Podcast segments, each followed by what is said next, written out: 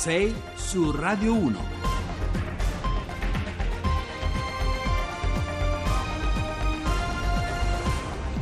Buongiorno da Carlo Cianetti, sono le 6 e 10. Allora andiamo subito con la trasmissione perché oggi abbiamo tante cose, abbiamo già perso un po' di tempo. Vi do il numero per eh, i messaggi 335 699 2949, questo per messaggi sms e whatsapp. Andiamo avanti.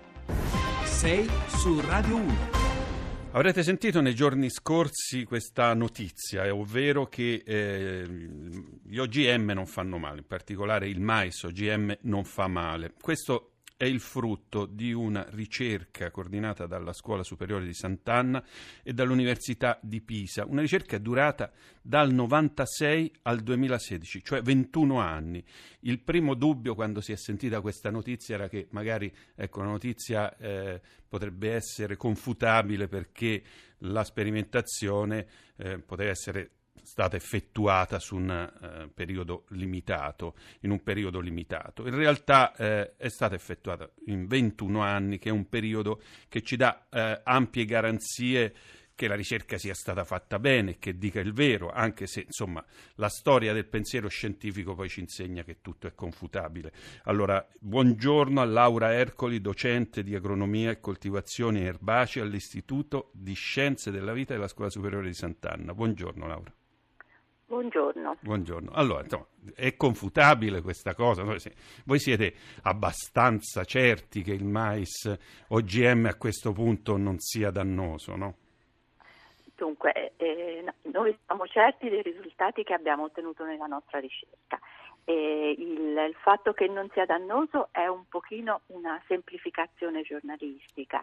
Noi in realtà abbiamo ottenuto come risultato molto fondato scientificamente che il mais OGM contiene una minore concentrazione di micotossine nella granella. Mm. Le micotossine rappresentano l'emergenza più importante e più pericolosa per il mais mm. eh, nei confronti degli animali, quindi allevamento zootecnico e anche per l'uomo. Mm. Quindi su questo siamo molto convinti ecco, e la sperimentazione ce lo dimostra in maniera chiara. Mm. Ma quindi addirittura hanno percentuali di contaminanti pericolosi negli alimenti come micotossine e fumonisine inferiori, no? Addirittura sì. rispetto al mais più, coltivato più tradizionale. Bassi, mm. di, di, circa eh, il 30%. Potrebbero esserci mi... degli altri elementi sì. però che magari creano allarme eh, su, su, sull'utilizzo del, degli OGM? In, in, termini scientifici intendo dire, certo, poi dopo sentiamo certo. la filosofia. In termini scientifici sì. Mm. Ehm, devo specificare che nostra, i nostri risultati, come giustamente lei ha detto, si basano sulla letteratura precedentemente pubblicata. Mm. Abbiamo applicato il metodo della meta-analisi, che è un metodo di analisi molto rigoroso e statisticamente molto fondato, si dice molto robusto, che proprio permette di trarre delle conclusioni sintetiche da tutto ciò che è stato pubblicato. Mm. Per fare mm. questo però ci vuole un elevato numero di dati, non può fare un lavoro del genere con pochi dati, tant'è che noi ne abbiamo analizzati eh, quasi 12.000 dati. Interessante. Quindi, allora, quindi per so... le micotossine noi abbiamo trovato tanti dati e l'abbiamo potuti analizzare, per altri aspetti non c'erano dati sufficienti. Bene. Quindi, questo, questo, è, è, questo, è, un aspetto. Insomma, c'è comunque una, una fase, eh, c'è una, qualche aspetto problematico che ancora non è stato risolto. Allora, sentiamo l'intervista che Giovanni Acquarulo ha fatto a Oscar Farinetti, che è patron di Italy, e di Fico, la fabbrica italiana contadina. Sentiamo. Sotto il profilo scientifico il mais OGM risulterebbe più produttivo e senza evidenze di danni alla salute. Cosa cambia anche per chi come lei ha sempre difeso una certa idea della biodiversità? Beh, non cambia nulla, eravamo assolutamente al corrente che i prodotti OGM non sono dannosi alla salute, ci mancherebbe altro. Io mi fido sempre degli scienziati, come la maggior parte degli scienziati dicono che bisogna vaccinarsi e quindi ci vacciniamo, vacciniamo i bambini, così la maggioranza degli scienziati dicono che i prodotti OGM non fanno male, ma il mio modo di essere contrario all'OGM così come è concepito oggi non è un problema di salute. I problemi sono due. Primo, conservare la biodiversità del mondo e il secondo è lasciare al contadino la proprietà del seme. Cioè che cosa succede? Succede che con questi OGM, intanto visto che avrebbero, hanno meno malattie, eccetera, il prodotto rimane sempre perfetto, succede nel tempo che tutte le varietà vengono poi riunite in una. E questo è un danno mostruoso per il futuro del cibo e della varietà. Il secondo problema è che i semi sono di proprietà di due, tre, quattro al massimo multinazionali e ogni anno bisogna comprare i semi da loro. Questo secondo me è un limite enorme, enorme. Come si tengono insieme OGM e qualità delle Made in Italy? Secondo l'OGM come è concepito oggi non si tiene insieme con la qualità del Made in Italy, ma intanto diciamo quello che abbiamo conquistato, questo più 13% in esportazioni di eccellenza agroalimentare deriva da un'agricoltura italiana straordinaria che sta migliorando sempre più. Mancano due robe.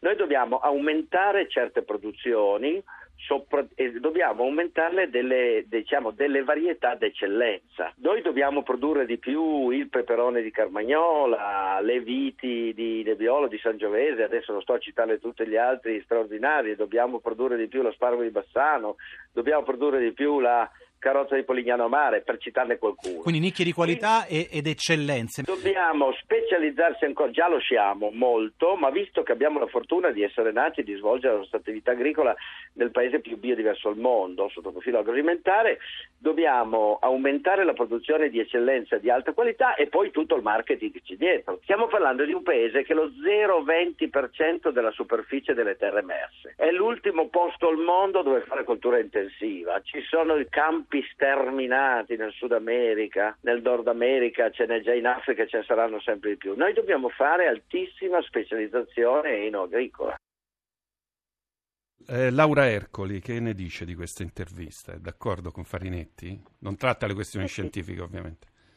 No, no, ovviamente si tratta di questioni di opinioni strategiche e politiche e io sono d'accordo, eh. Mm. sono d'accordo che il patrimonio italiano in termini di proprio patrimonio culturale legato al cibo vada preservato, questo fa parte della nostra eredità e la nostra ricchezza. Eh, mi sembra un discorso diverso dal mais. Eh, il mais viene coltivato su estese superfici, è una cultura alto reddito e, e ha delle tipologie diverse, però è, non è una cultura che viene utilizzata per prodotti alimentari di qualità, è una cultura per la produzione zootecniche. Le mm. produzioni, come giustamente diceva il collega che ha parlato precedente, le produzioni eh, sono in, a livello mondiale di mais eh, transgenico sono in aumento, perché, eh, ma non in Europa. Ecco. Grazie molte, molto chiara Laura Ercoli, docente di agronomia e coltivazione del bacino dell'Istituto Scienze della Vita della Scuola Superiore di Sant'Anna. Andiamo avanti. Lo Stato sociale, ecco, la frase, la frase, decisiva è questa. Nessuno che dice se sbagli sei fuori. Un po' la filosofia dei giovani, no? Che non vogliono essere esclusi e che vogliono partecipare. Eh, di questo vogliamo parlare oggi, perché eh, parliamo dei giovani e il voto, con Alessandro Rosina che insegna demografia alla Cattolica di Milano, ma anche coordinatore scientifico di Rapporto Giovani. Buongiorno Rosina. Buongiorno. Buongiorno. Uno dei problemi è quello della partecipazione mm, dei giovani. No? Molti giovani sono scettici, molti non andranno a votare. Lei dice che non andrà a votare soprattutto chi ha già votato.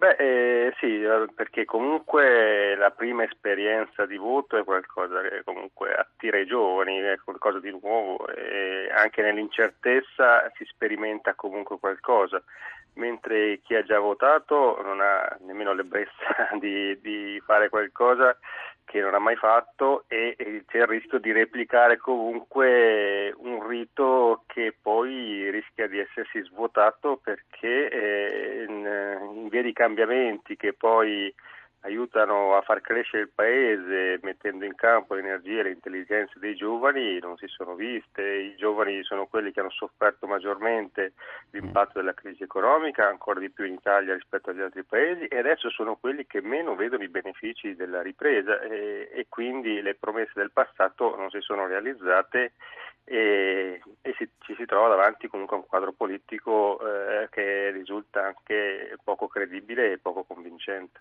Senta voi avete seguito un, um, insomma, un, uh, uno studio nell'ambito del uh, rapporto giovani e un'inchiesta un'indagine fatta da Ipsos sui giovani. Ci dà qualche dato? Uno di quelli che insomma, saltano all'occhio è che soltanto circa il 30% è sicuro di andare a votare fra i millennials. Uno scarso 15% sa già chi voterà.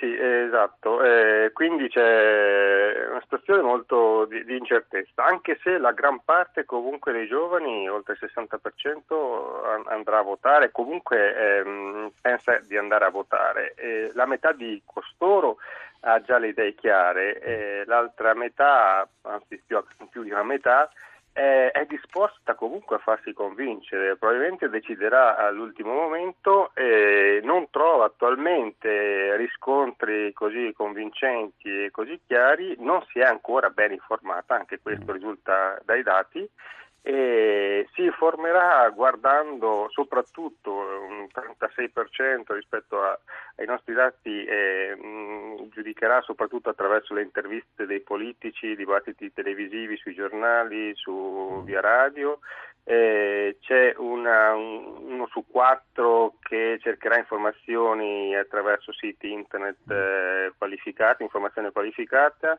mh, mm, quasi un 20% che sentirà soprattutto le opinioni degli amici, quindi c'è anche una situazione molto articolata anche rispetto a come poi andranno a forma- informarsi sul, sul voto stesso. Però ecco, all'interno di qualcosa che non li sta convincendo, diciamo che c'è un pregiudizio negativo della maggioranza dei giovani rispetto all'attuale offerta politica, ma c'è una disponibilità a farsi convincere e c'è eh, comunque una propensione ad andare comunque in maggioranza al voto e quindi vuol dire che c'è ampio margine per le forze politiche, per i partiti e i movimenti e soprattutto nelle ultime settimane di cercare di mettersi maggiormente ecco, in sintonia con eh, quelle che sono le priorità che i giovani sentono di più, ma anche quali, quelli, che sono i loro maggiori canali di informazione e il linguaggio migliore per catturare comunque la loro attenzione, perché attualmente non nemmeno stanno catturando la loro attenzione, e poi veicolare dei messaggi mm. che effettivamente vadano a ingaggiarli allora, nella possibilità di partecipazione. Senta, professor Rosina, noi siamo in conclusione, la, le chiederei di rimanere perché fra un po' ritorniamo con due politi, due donne della politica. Comunque il 26,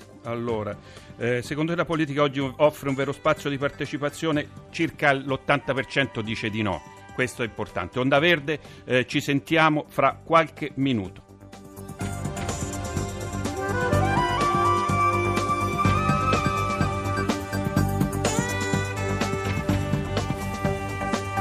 Rai Radio 1.